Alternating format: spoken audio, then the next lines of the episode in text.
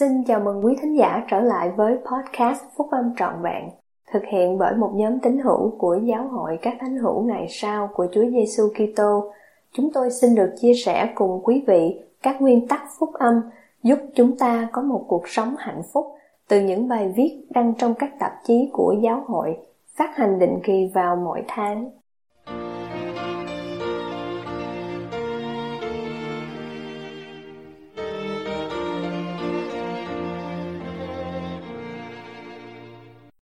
Ngài dạy chúng ta phải cởi bỏ con người thiên nhiên.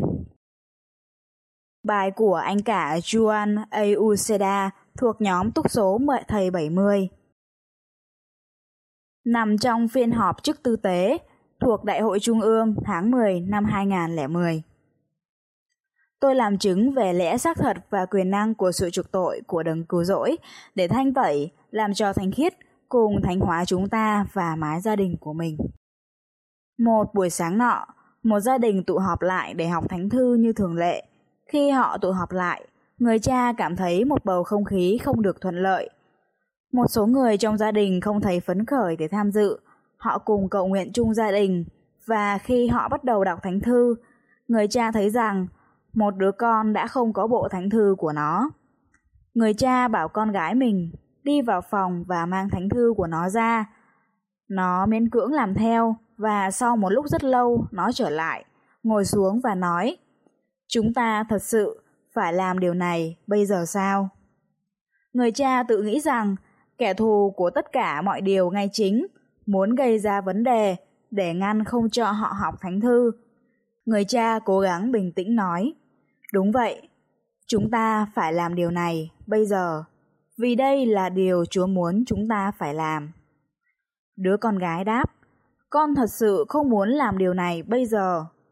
Rồi người cha mất kiên nhẫn, cao giọng và nói, đây là nhà của cha và chúng ta sẽ luôn luôn đọc thánh thư trong nhà của cha. Giọng điệu và âm lượng của lời người cha làm tổn thương đứa con gái và với quyển thánh thư trong tay, nó bỏ gia đình ngồi lại và bước đi, chạy vào phòng ngủ của nó rồi đóng sầm cửa lại.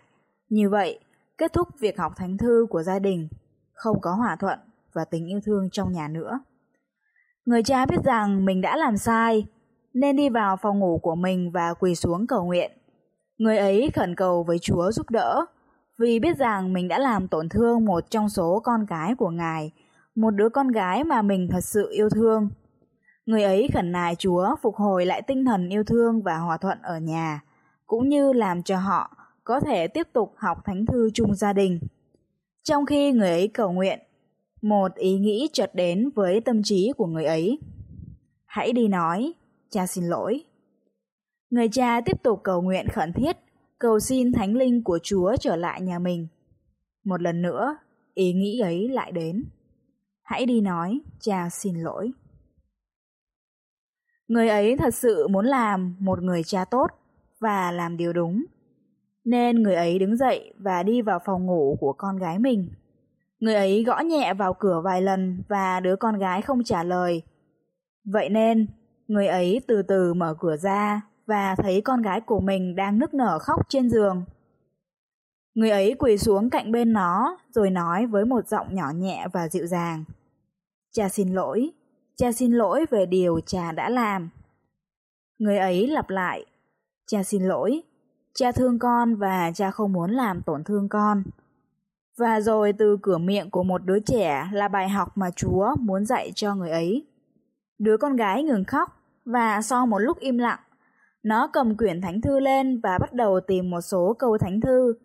Người cha nhìn theo, trong khi đôi bàn tay thanh tú của đứa con dở các trang thánh thư, trang này đến trang kia.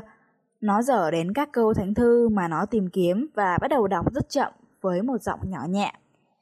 Vì con người thiên nhiên là một kẻ thù của Thượng Đế, và từ lúc sự sa ngã của Adam đến ngay, và sẽ mãi mãi là kẻ thù của Ngài, trừ phi người ấy chịu theo những sự khuyên dỗ của Đức Thánh Linh, cởi bỏ con người thiên nhiên của mình và trở nên một thánh hữu nhờ sự chuộc tội của Đấng Kitô là Chúa và trở thành như trẻ nhỏ, phục tùng, nhu mì, khiêm nhường, kiên nhẫn, đầy sự yêu thương sẵn sàng chấp nhận tất cả những gì Chúa thấy cần gán cho mình, chẳng khác chi trẻ con thuần phục cha mình vậy.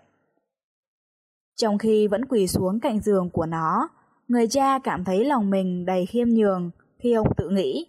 Câu thánh thư đó viết cho tôi, con gái tôi đã dạy cho tôi một bài học quan trọng. Rồi nó nhìn cha nó và nói, con xin lỗi, con xin lỗi cha. Chính lúc đó, người cha nhận thấy rằng nó đã không đọc câu thánh thư đó lên để áp dụng câu đó cho cha nó, mà nó đọc câu thánh thư đó lên để áp dụng câu nói đó cho nó.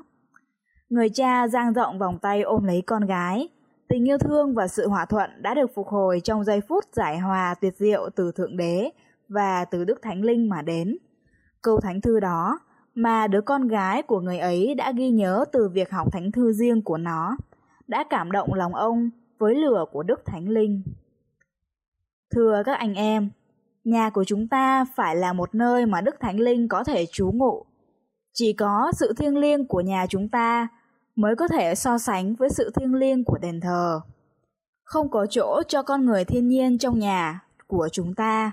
Con người thiên nhiên có khuynh hướng che giấu những tội lỗi của mình hay làm thỏa mãn tính kiêu ngạo, lòng ham muốn vô bổ của chúng ta hoặc muốn kiểm soát hay thống trị hoặc xúi dục tâm hồn con cái loài người với bất cứ mức độ bất chính nào. Này, thiên thượng sẽ tự rút lui, thánh linh của Chúa sẽ buồn phiền, và khi nào đấng ấy rút lui, thì Amen cho chức tư tế hay thẩm quyền của người ấy. Chúng ta là những người nắm giữ chức tư tế Aaron hoặc Melchizedek phải luôn ghi nhớ rằng không có uy quyền hay ảnh hưởng nào có thể hoặc nên được duy trì vì nhờ chức tư tế, mà chỉ có được nhờ sự thuyết phục, nhờ sự nhịn nhục, nhờ sự hiền dịu và nhu mì, và nhờ tình thương yêu chân thật, nhờ lòng nhân từ và sự hiểu biết thuần túy là những điều sẽ mở rộng tâm hồn con người một cách không giả dối và không gian xảo. Cảnh bất hòa rời khỏi nhà chúng ta và cuộc sống của chúng ta khi chúng ta cố gắng thi hành những thuộc tính này giống như đấng Kitô. Và các ngươi cũng phải tha thứ cho nhau về những điều các ngươi xúc phạm lẫn nhau. Vì quả thật ta nói cho ngươi hay, kẻ nào không biết tha thứ những lỗi lầm của người lân cận khi người này nói mình đã biết hối cải, thì chính kẻ đó đã tự chuốc lấy sự kết tội vậy. Cha xin lỗi, con xin lỗi cha.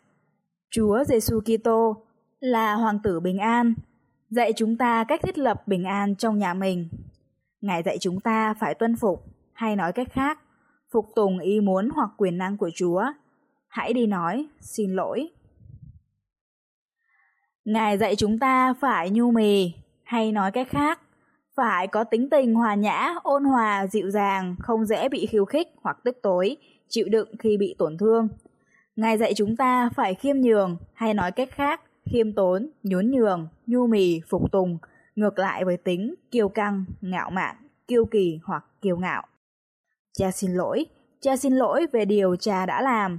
Ngài dạy chúng ta phải kiên nhẫn hay nói cách khác, có đức tính chịu đựng những điều xấu xa mà không than vãn hoặc cáu kỉnh hoặc bình tĩnh khi chịu đựng sự tổn thương hoặc xúc phạm. Ngài dạy chúng ta phải tràn đầy tình yêu thương, cha thương con và cha không muốn làm tổn thương con. Vâng, các anh em thân mến, Ngài dạy chúng ta phải cởi bỏ con người thiên nhiên. Giống như người cha trong câu chuyện này đã khẩn nài xin Chúa giúp đỡ. Vâng, giống như người cha đã ôm con gái mình vào vòng tay yêu thương. Đấng cứu rỗi cũng giang tay Ngài ra để ôm chúng ta trong những lúc chúng ta thật sự hối cải. Ngài dạy chúng ta phải trở nên một thánh hữu nhờ sự chuộc tội của Chúa Giêsu Kitô. Và rồi chúng ta sẽ hòa hiệp với Thượng Đế và chúng ta sẽ trở thành bạn của Thượng Đế.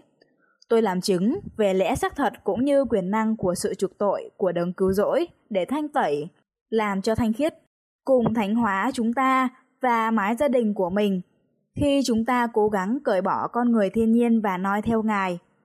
Ngài là chiên con của Thượng Đế, Ngài là đấng thánh và ngay chính, Ngài sẽ được xưng là đấng lạ lùng, là đấng mưu luận, là Đức Chúa trời quyền năng, là cha đời đời, là Chúa bình an, trong tôn danh của Chúa Giêsu Kitô. Amen.